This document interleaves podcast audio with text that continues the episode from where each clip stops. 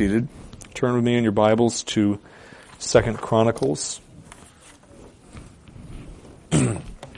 chapter seven.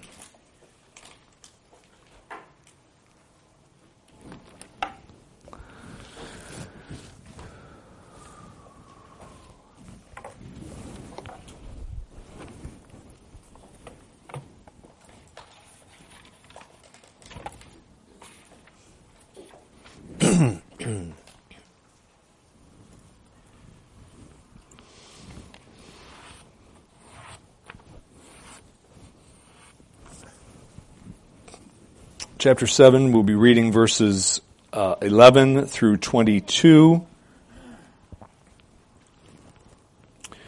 But uh, the focus of the sermon is on verse 14, which is familiar to many of you. But we'll start in verse 11 and reading through the end of the chapter. Second Chronicles chapter 7. This is the Word of God. It contains everything that you and I need for life and godliness. It has no errors. Uh, in the original language, uh, languages in which it was given, and we uh, it remains to us the authoritative Word of God in good translation. So uh, listen to what God has to say to you. Thus Solomon finished the house of the Lord and the king's palace, and successfully completed all that he had planned on doing in the house of the Lord and in his palace. Then the Lord appeared to Solomon at night and said to him, I have heard your prayer and have chosen this place for myself as a house of sacrifice.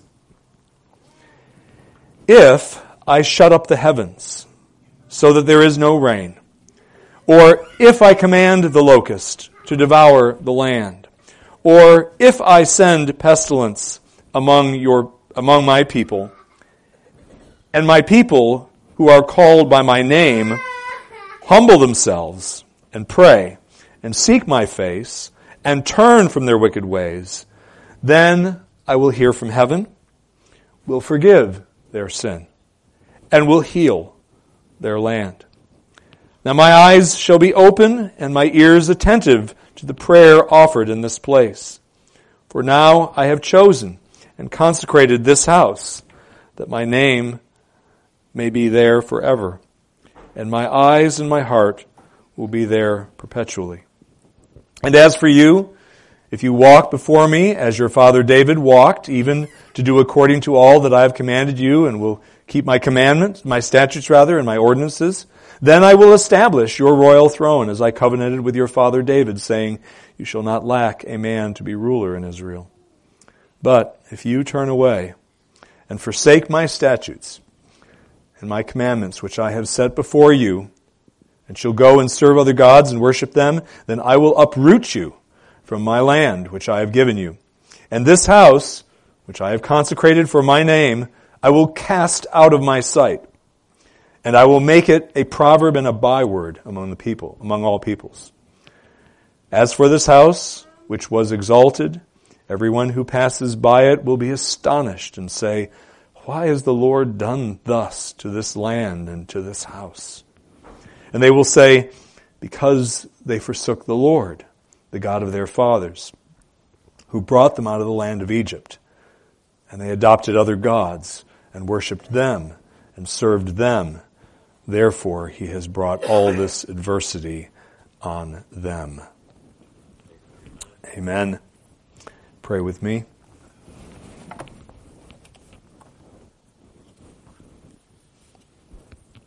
O Lord,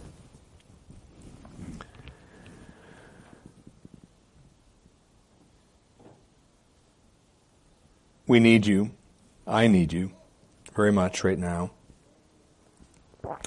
But all of us here listening need you to, to use your word to search our hearts, to show us ways in which we are not like Jesus and need to be like Jesus, morally speaking. Would you please use your word? Um, would you please instruct us, rebuke us, encourage us, teach us, that we might better reflect your glory in this world and be agents of uh, positive change in this world. We ask this in Jesus' name. Amen. Kids, um, you children, I'm pretty sure, have heard about this virus thing. I think most of you, probably even at your age, have probably heard of this thing called a virus that's making a lot of people sick uh, uh, in our in our area and in our country and even around the whole world. You all know about that virus? Well, it's um, it's something that's going on that's bringing sadness to a lot of people, and it's really imposed a real hardship uh, on our country, and indeed around the whole world, and perhaps even hardships in your own family. Um, because of what we've had to do as a nation and as a community to, to deal with this uh, virus and uh, to protect people uh, who need protection.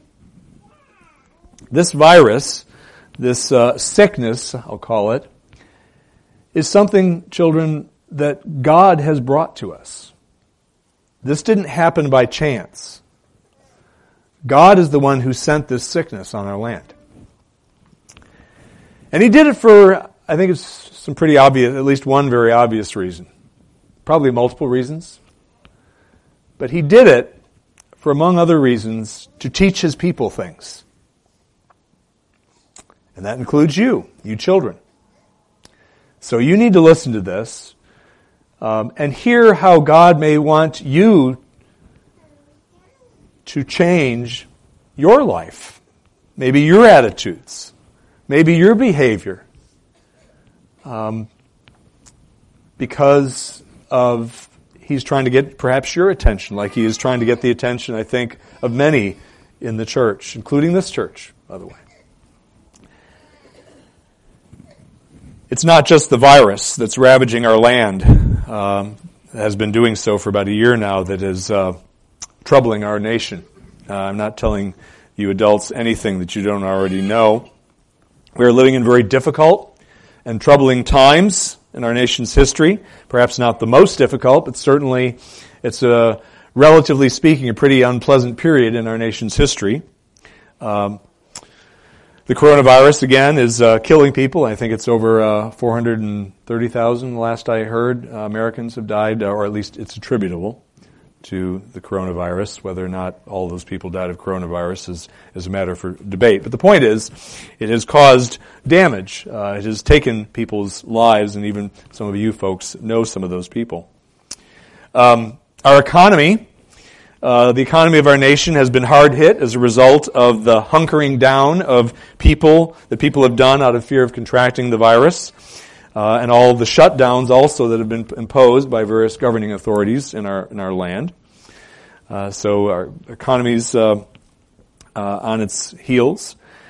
The number of folks, people suffering from anxiety, stress, loneliness, depression, sense of alienation has soared in our land. I have no doubt. I don't have statistics to back that up, but it's it's evident just from anecdotal evidence that I've seen, uh, that you've probably seen, and that I've read about. Social distancing and mask wearing, uh, uh, though done for a good cause, a good purpose um, by those who do it, including myself, is having the effect of driving people apart, physically and emotionally.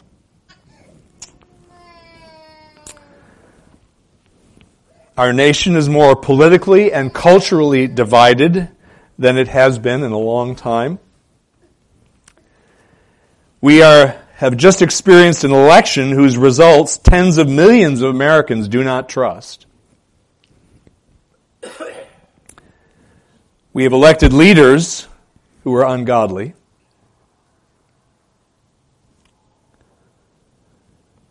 And to top it all off, there was a very unsettling incident in Capitol Hill, 11, uh, the Capitol, 11 days ago, that was very upsetting to many of us as we saw our, uh, our democracy, in effect, under attack by hoodlums.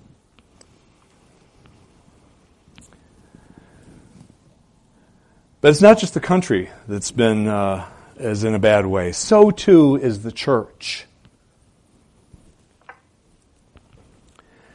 The evangelical churches, which is the only church. The liberal church is not a church. Uh, Christ has undoubtedly removed his lampstand from those churches, and they don't constitute part of the church as far as I'm, I'm concerned. I'm pretty sure as far as Jesus is concerned also. But I'm talking about the evangelical church, the uh, professedly uh, gospel believing churches. The number of people regularly attending such churches has plummeted in recent years, further accelerated by this pandemic and uh, online church, even though we're doing it. Uh, it's uh, causing people to go, I don't need to go to church. I can just watch online. And that's church. It's a poor substitute for church, even though it may be necessary at times for certain people.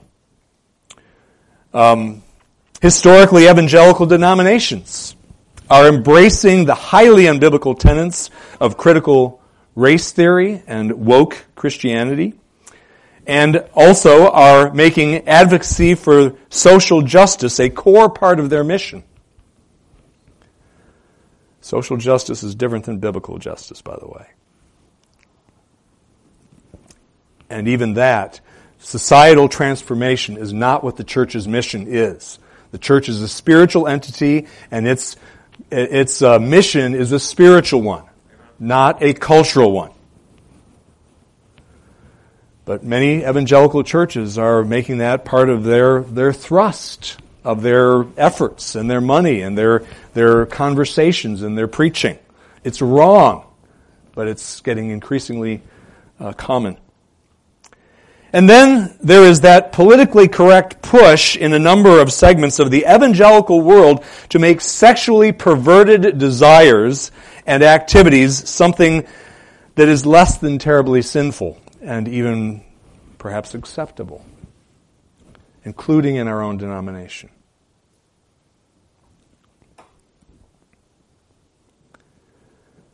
Things are not good in the church in America or in many parts of the world, but the focus here today is America.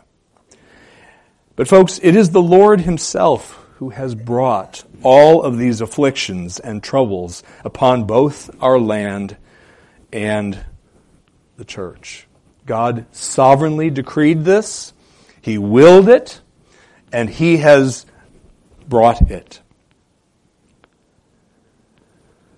And this is and it's quite apparent to many uh, of us, uh, uh, many uh, godly people to whom I have talked and who I've listened to, and as well as myself, and I think most of you in this congregation, it is quite apparent to most of us that these divinely sent crises and afflictions are judgments on our nation from God and it's equally apparent that they are simultaneously judgments upon the American church. You say, wait a minute, judgment on the church? Yes, judgment on the church. Let me read to you 1 Peter chapter 4. I'll start in verse 12, but the last verse is the one that uh, uh, makes the point. Starting in verse 12. Beloved, do not be surprised at the fiery ordeal among you which comes upon you for your testing, as though some strange thing were happening to you. But to the degree that you share the sufferings of Christ, keep on rejoicing, so that also at the revelation of His glory you may rejoice with exultation. If you are reviled for the name of Christ, you are blessed, because the Spirit of glory and of God rests upon you. By no means let any of you suffer as a murderer, or a thief, or evildoer, or a troublesome meddler. But if anyone suffers as a Christian, let him not feel ashamed, but in that name let him glorify God. Here's the verse For it is time for judgment to begin with the household of God. And if it begins with us first, what will it, what will be the outcome for those who do not obey the gospel of God? But notice it is time for judgment to begin with the household of God. God judges his church. He brings judgments to his church when she acts like the church of Joel's day acted. So it's not just judgments, I don't think, upon the nation. It is judgment upon the church that we are seeing as well, and I uh, articulated just a moment ago some of the evidence of that. This leads me to the two points that are that come to us from uh, that famous verse in a well-known verse, I should say, in Second Chronicles chapter seven, verse fourteen. They are this. They are these rather. First, we're going to look at what God's people must do when God brings judgment on the church. And then we are going to look at what God promises to do when his people respond appropriately to his judgments upon the church. So those are the two points. First, what God's people must do when God brings judgment upon the church. Uh, in this text, uh, in verse 13, uh, there is a list, a representative list. It's not an exhaustive list, I'm, I'm confident, but it's a representative list of events that in, uh, that in the day when Chronicles was written, perhaps by Ezra, by the way, although we can't be sure of the, uh, who wrote it, but it, was, uh, it may well be Ezra. But events that were to trigger the response that we read of here in verse 14. What events uh, does um, what did God say when he was speaking to Solomon, which is recorded here in Chronicles? What events were to trigger this response that is mentioned? Well, we read in verse 13 that whenever the Lord shut, the, shut up the heavens so that there was no rain uh, upon Israel for extended periods of time, whenever there was massive drought, People were to do this. Whenever um, a locust plague uh, devoured the land of all its greenery, um, God's people were to respond in the way that God mentions here in verse 14. Whenever pestilence came upon the people, plagues, diseases, in large numbers, people were to take note and to respond in the way that God Himself says they're to respond here when He was speaking to Solomon, as recorded by Chronicles 2, Second Chronicles rather. These events that I just mentioned, these three, and again, they're just, there are others that could probably be added to it, but all of them were absolute catastrophes in the ancient world if you didn't have rain, especially in Israel where there were no major rivers, and the only river that was of consequence was, was uh, 600 feet below uh, sea level and way off to the, uh, off to the east, you didn't have, if you didn't have rain, you didn't have water. And you and your animals and your crops just died. Likewise, when locust plagues came and devoured everything that you were going to store away in the winter to feed your family, evaporated before your eyes. Pestilence, plagues, diseases. Perhaps not so unlike uh, the coronavirus. When those hit, the people of God in ancient times, they were to respond this way that we're going to look at now in the next few minutes. But before I go to the points uh, uh, in verse 14, notice the causes of each of these disasters, if they were to happen in, in the ancient world. Um, notice the cause. If I, verse 13, if I, the Lord speaking here, if I shut up the heavens, if I command the locusts, if I send pestilence. Notice that?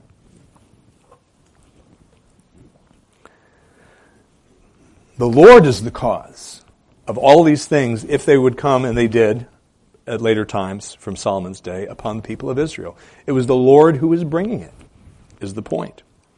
And folks, God is the cause and the decreer of everything that is happening to our nation and our world and the church today. He's not responsible for the sin, but he is the decreer of what's happening. So he says, let's look at what we're supposed to do when things like this and and um, and uh, the the fracturing of our society that we're seeing in our day, uh, and the, the the wicked the the rampant wickedness and the uh, uh economic decline and so on and so. What how we respond? Well, he says in verse 14, and the if, by the way, uh, the sentence starts in verse 13, so you have to borrow the if from the beginning of verse 13 and say, if my people who are called by my name. So he says, my people. Who are God's people? Well, they are the people, as he says, that are called by his name. What does that mean? To be called by God's name. He's, he's speaking of those who are, who are identified with God's name, and God's name is not God. It's Yahweh. Well, it's, we don't know how it was pronounced, but it's the four Hebrew letters, consonants, uh, that is often uh, a stab that is made at it as Yahweh. It's certainly not Jehovah. That's, uh, that's, that's not even close. Uh, Yahweh might be close. Uh, but we don't know what it is. But the point is, it's that name that he's referring to. My, those who are identified with that name, and that name is uh, inextricably bound up with God's covenant with Israel, uh, as is evidenced in uh, Ezekiel, not Ezekiel, Exodus chapter six, verses six to eight. I'll read it quickly because I want you to know that uh, where this is coming from. But this probably more than any other verse makes that association between the name Yahweh and the covenant that God made uh, with Israel, by the way, which was a which was an administration of the one covenant of grace.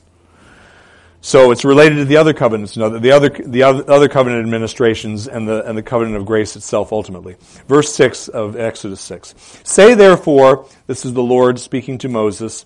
Say therefore to the sons of Israel. I am the Lord, and I will bring you out from under the burdens of the Egyptians, and I will deliver you from their bondage. This is obviously when, before that happened when he's speaking to Moses.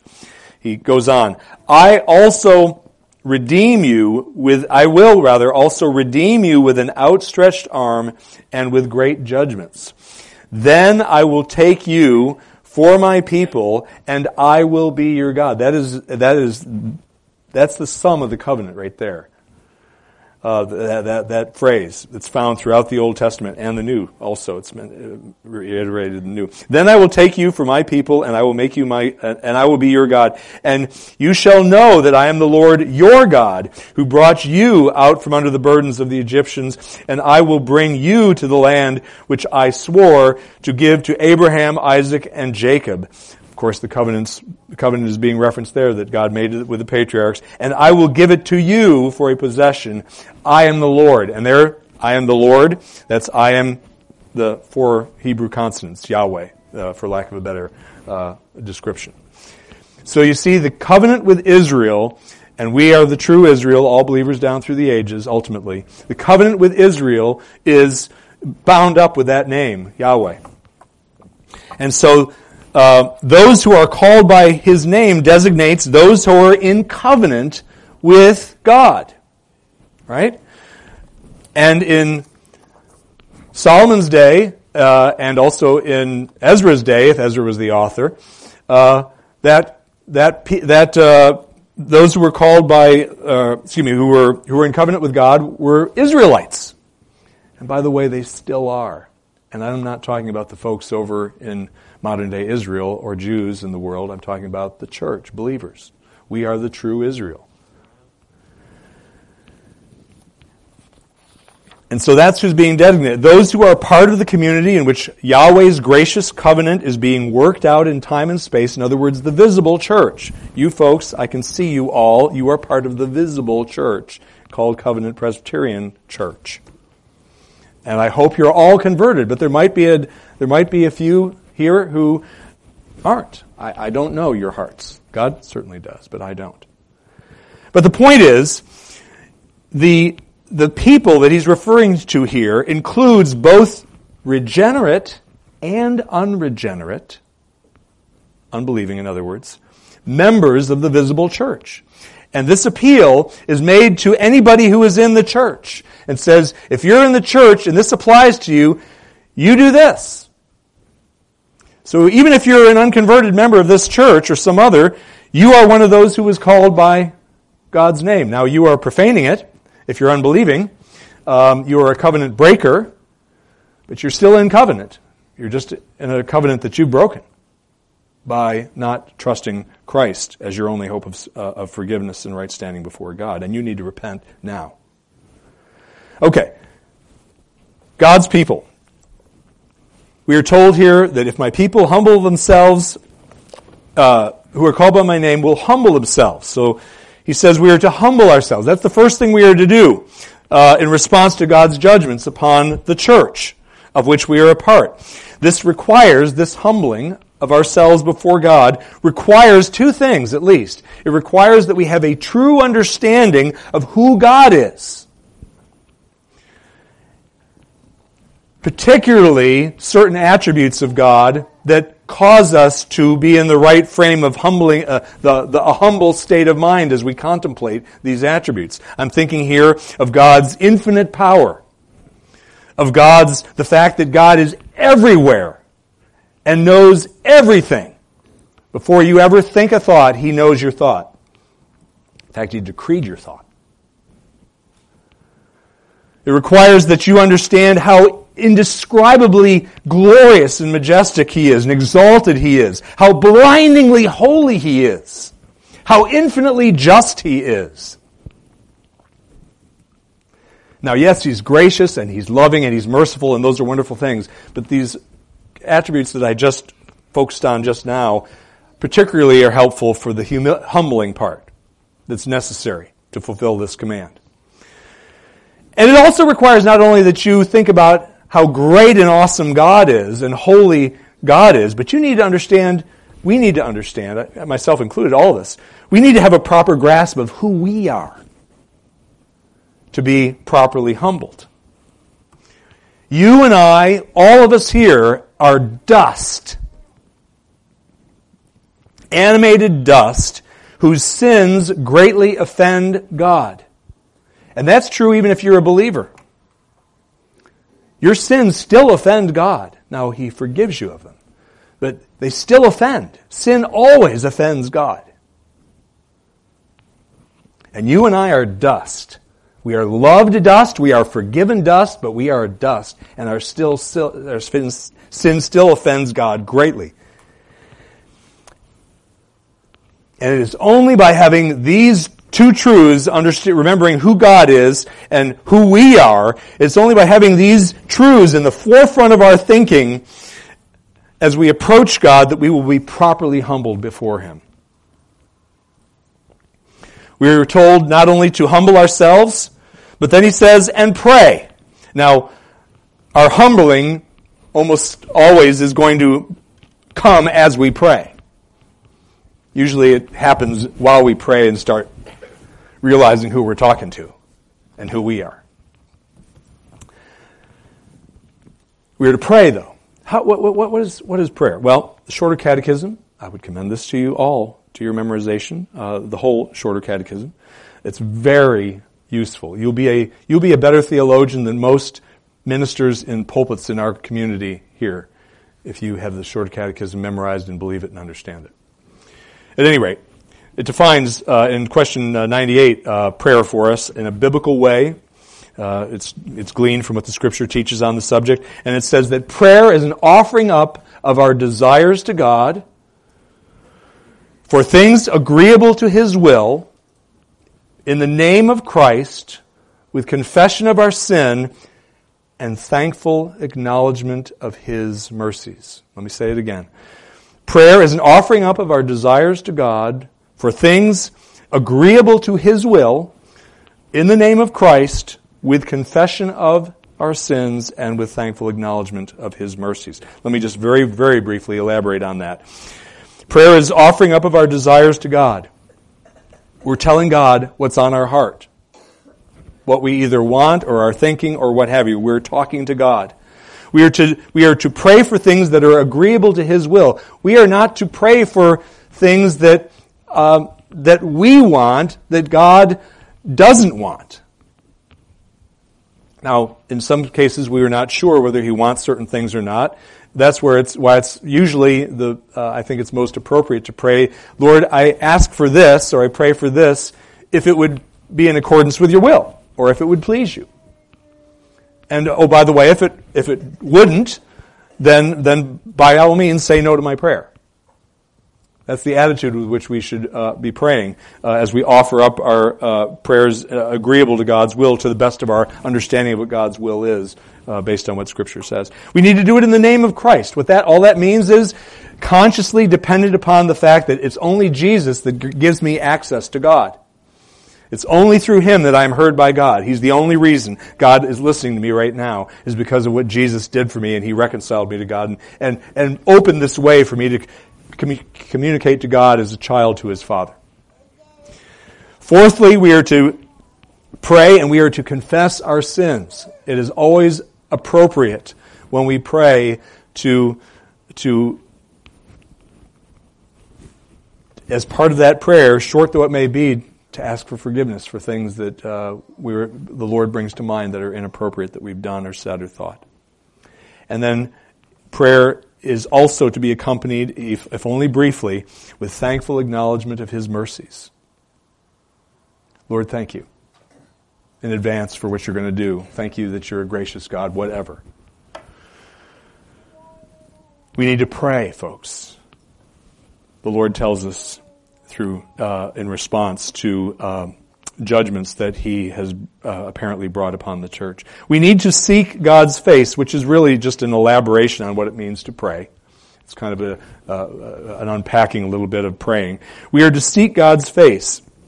Now, responding to seeking after God, pursuing God in response to God's judgment, perhaps that sounds counterintuitive to you. It's not. It's not. For one thing, when God brings judgments on the church, that doesn't necessarily mean those judgments are directed at you, although they may be, depending on what's going on in your own heart and what you're, uh, if you're playing playing games with God.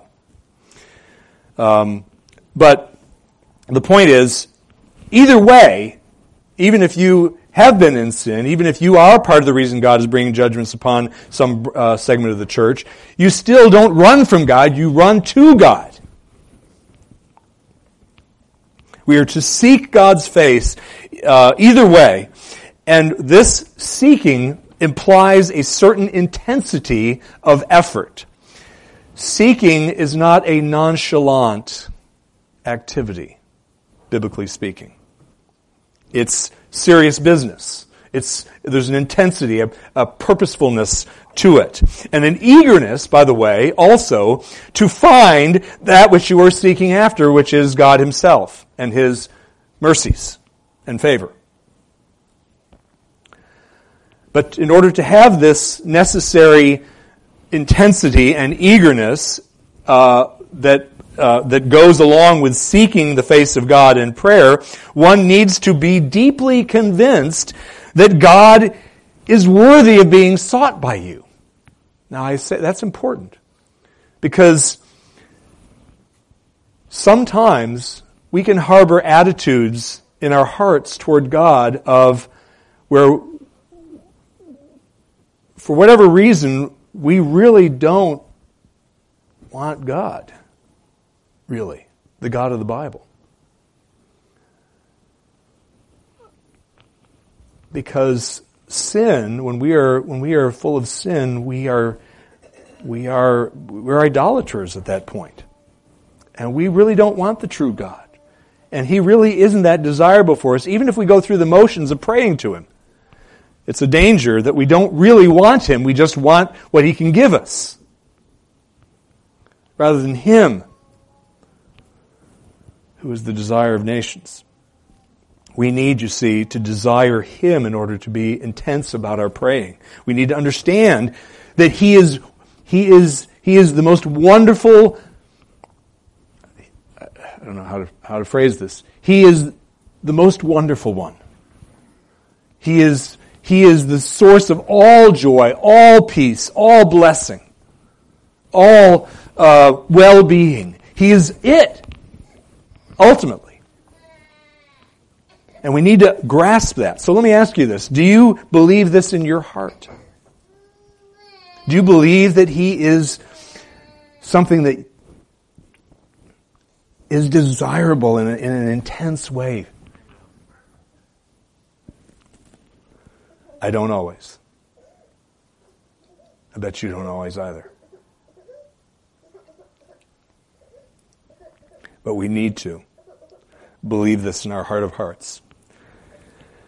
We also need to, as part of this praying and seeking God's face and humbling ourselves, and they all go together, we need to turn from our wicked ways.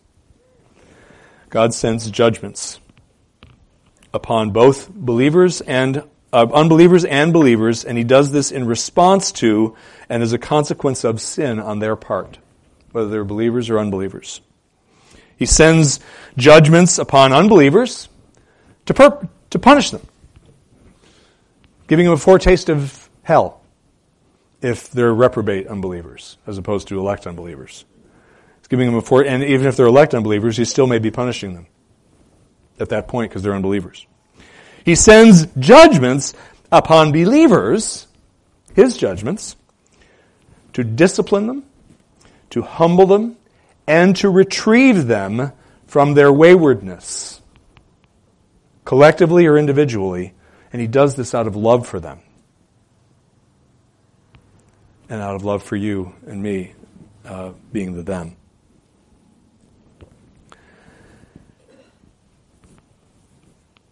And the Lord retrieves wayward individuals, wayward congregations, even wayward denominations by causing these people, individuals, or collective groups to forsake their sin, sins they've been committing, and to simultaneously flee into God's awaiting arms, if I can put it that way.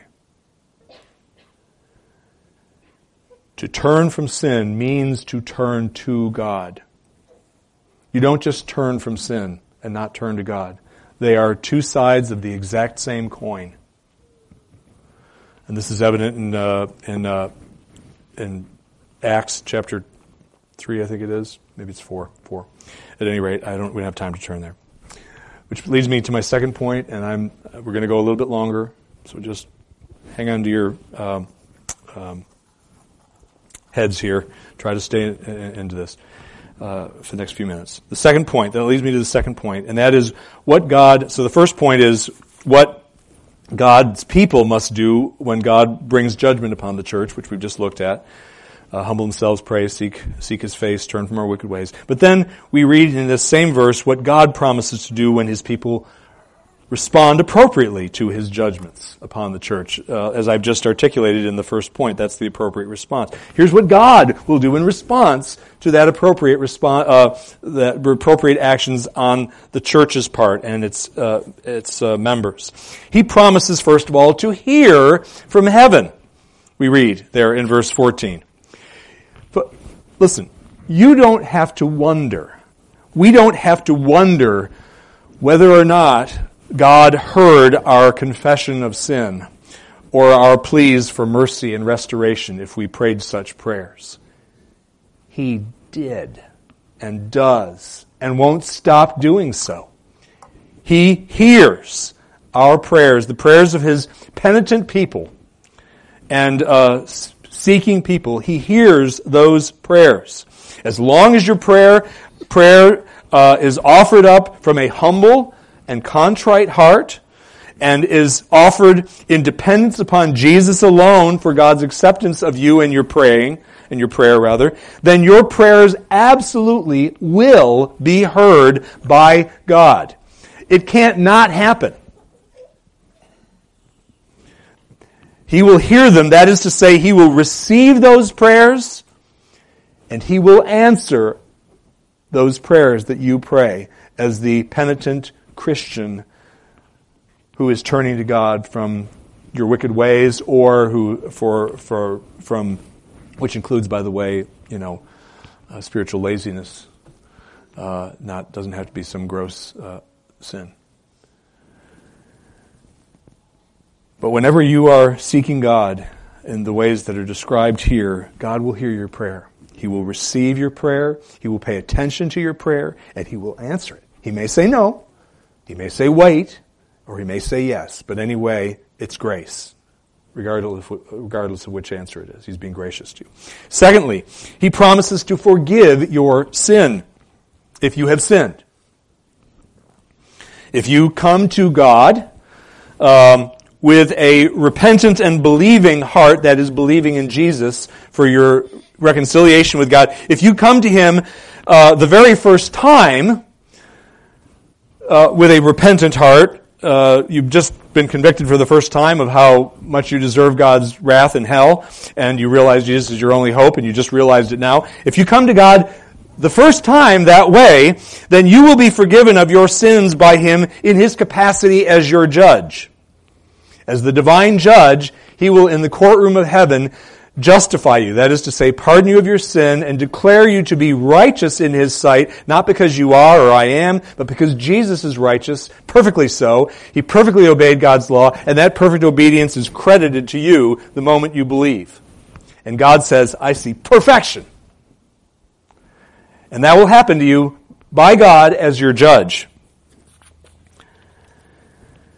So if you're not, if you're listening to me out there, or you're here in this room, and you've never trusted Jesus, the Jesus that I'm describing, who is 100% God and 100% man, has risen from the dead bodily, is bodily in heaven in a glorified body, and is ruling now over all of the world, and is the only way that you can avoid going to hell, or I can avoid going to hell, and it's only by trusting in Him that you're saved. If you haven't done that, you need to do that right now. Because you might not take another breath five seconds from now. And then it's too late. There is no purgatory.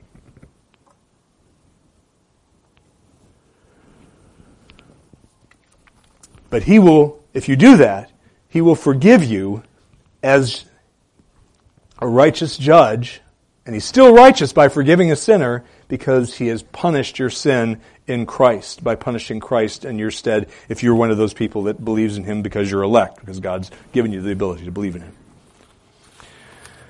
if you come to him as someone who has previously put your trust in Jesus for your forgiveness is a Christian. In other words, if you come to him as a Christian, but as a Christian who has been spiritually, shall we say, less than faithful of late. Little treacherous, perhaps? Sunday school. Less than faithful is to be treacherous.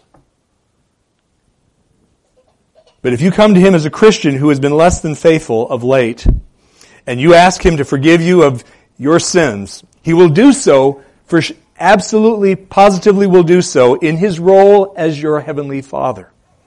He's already declared, if you're truly a Christian, He's already declared you righteous uh, in His sight and forgiven you as judge. Now, as a Christian, you have been wayward, you have strayed from the path that He has called you to walk upon, and you've seen the light, and you've gone, Lord, what am I doing? I can't live this way anymore. This, this grieves your heart you will be forgiven by him as father because you, you already have a relationship. It was just the fellowship that was damaged by your waywardness. But you too will be forgiven by God, which is an ongoing forgiveness as, as opposed to the once for all forgiveness that occurs when you're, when you're justified, uh, when you believe. And God will gladly I mean gladly. The scriptures tell us gladly. It doesn't matter what I say. It's what the scriptures say. And the scriptures say that God will gladly forgive you of whatever sin you have committed. Say the unpardonable sin, but Christians can't commit the unpardonable sin.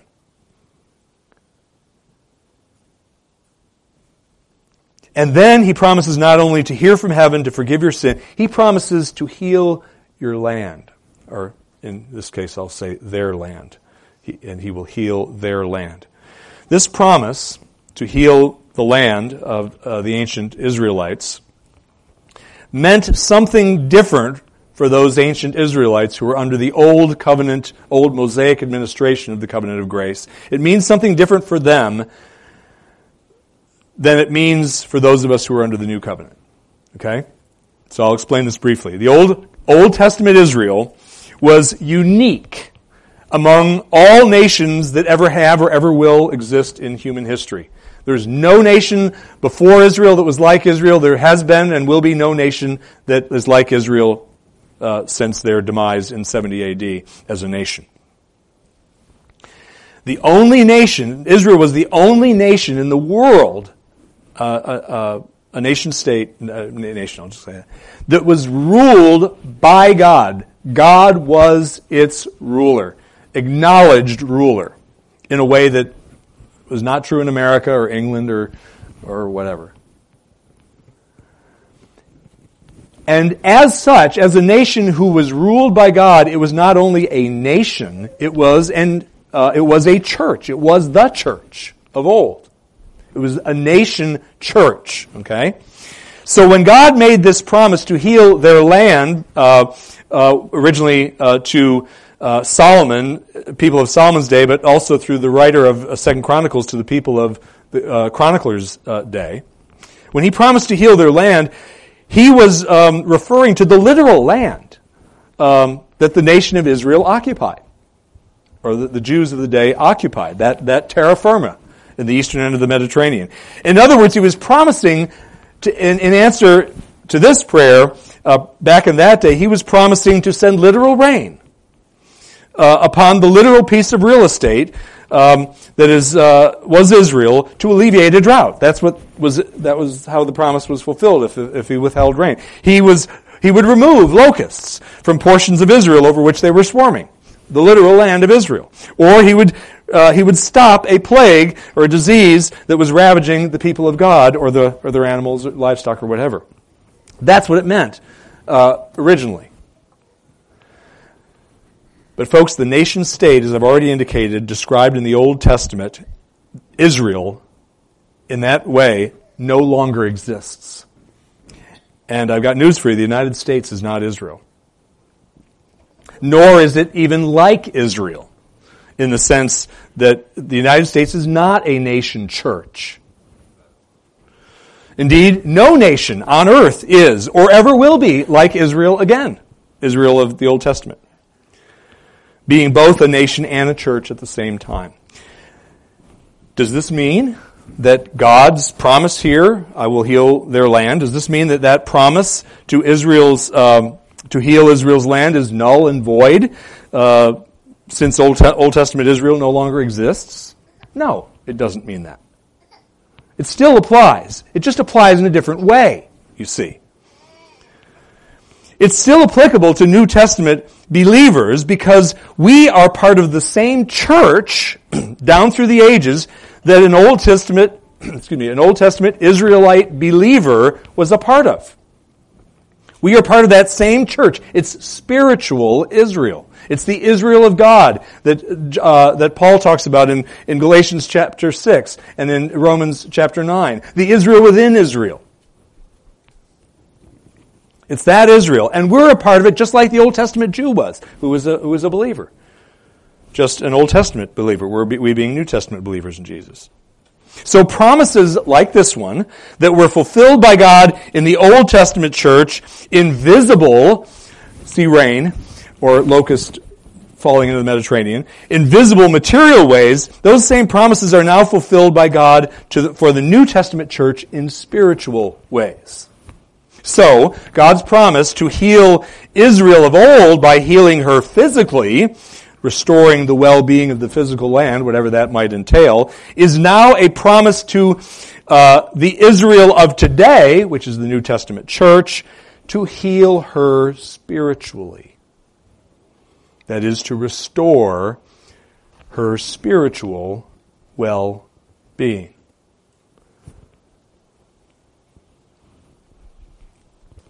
And God still is promising that through these words written here in Second Chronicles to you, to me, to our denomination, to this, to this church, to our denomination, and even to the evangelical church at large in this country and in other countries of the world that are also suffering similar afflictions uh, under this pandemic and under political craziness and all that.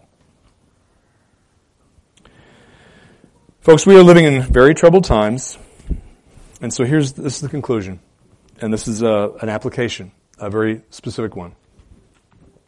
We are living in troubled times. The elders talked uh, here uh, recently, um, a little over a week ago, and we are convinced as a group that God is judging our nation, and that God is also judging the church at large for the sins, both of the nation, uh, the nation being judged for its sins, and the church is being judged for her sins.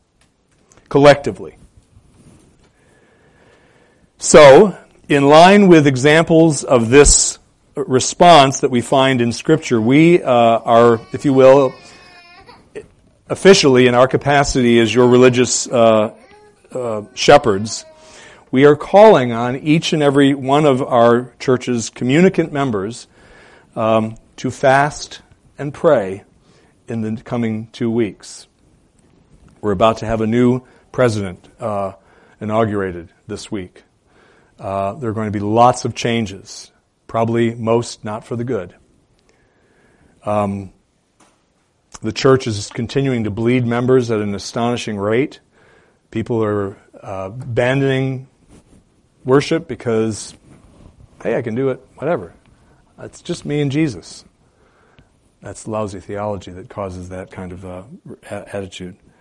And pastors are to blame for that. But um, the point is, we're calling on you folks to, to fast and pray.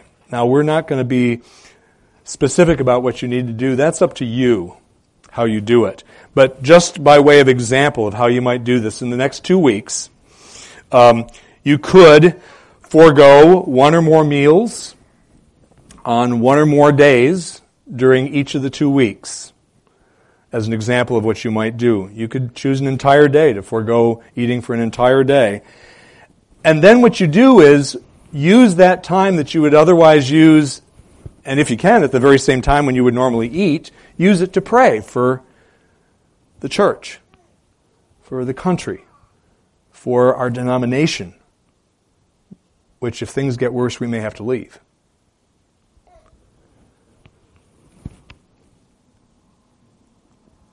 So we're calling on you, and we're going to do this ourselves. And it's up to each person as to how they apply this. Uh, but uh, we would urge you, we would um, exhort you to find time in the next couple of weeks to do that. Uh, and it's up, the details of it are up to you, but to spend the time and use this verse in Second Chronicles 7 as a, as a, as a guide for how, how to pray and what to do.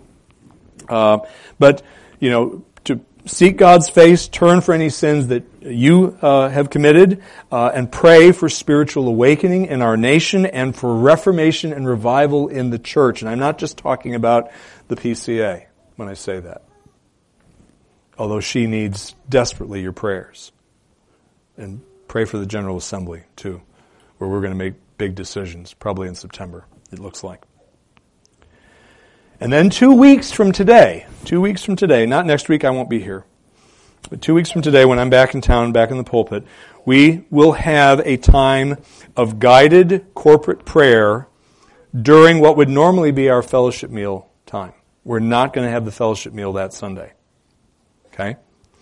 And what we're going to do is we will we'll conclude the service, uh, uh, give you a moment to use the restrooms or whatever, uh, and then uh, and then come back in here five minutes later, back into the room, and we're going to do uh, one of the elders uh, or maybe a couple of us will guide us in a kind of time of guided prayer.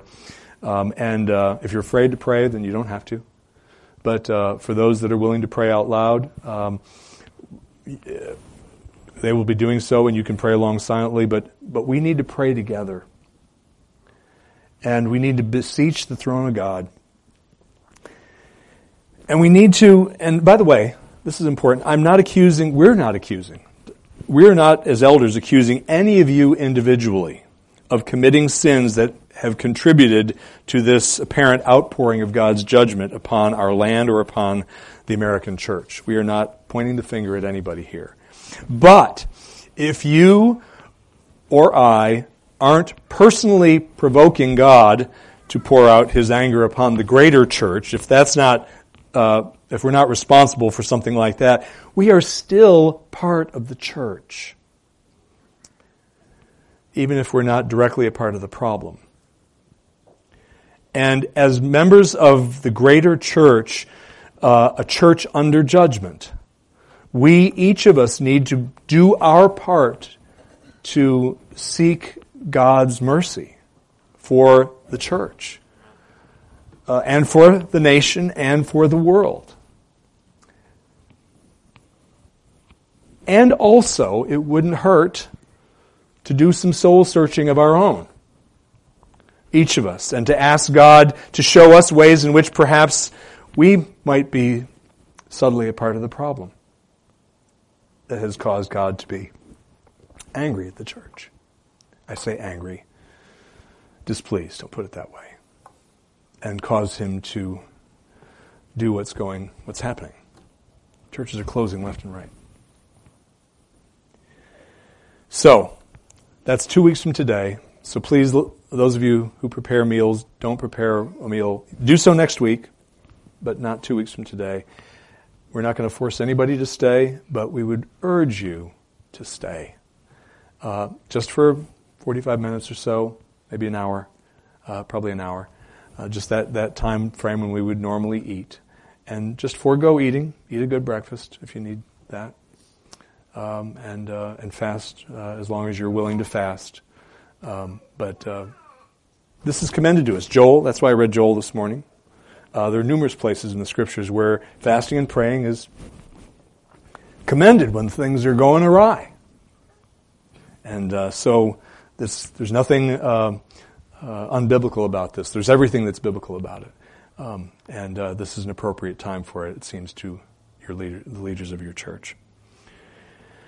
And Lord willing, God will use our prayers. Hear, he will hear our prayers and may use our prayers to help begin uh, the Reformation and revival in the greater church that is so desperately needed, and the healing of our land, the United States, that's so desperately needed as well. Let's pray. Lord, um, we. Uh, we need you to help us, Lord. Um, we need you to help us to know how to do this. By this I mean seeking your face, humbling ourselves, praying for our church, for ourselves, for our nation. We need to know how to go about this in a way that honors you and isn't um, uh, just a formality that something we go through because somebody told us, but to sincerely look forward to seeking your face as we exercise some self discipline in our eating um, and having you and praying in ways that are in accordance with your your will for for the church and for our land. Would you please help us to see the importance of this? Would you please give us a desire to do this, to intercede on behalf of your church and our nation? And Lord, would you please help us each one to see where we are in need of revival, where we are in need of reformation and repentance, and that we would willingly turn from those things that dishonor you, that are still a part of our lives. And would you heal us in ways that we need to be healed? And would you please honor yourself through all of this and your Son? We pray in his name. Amen.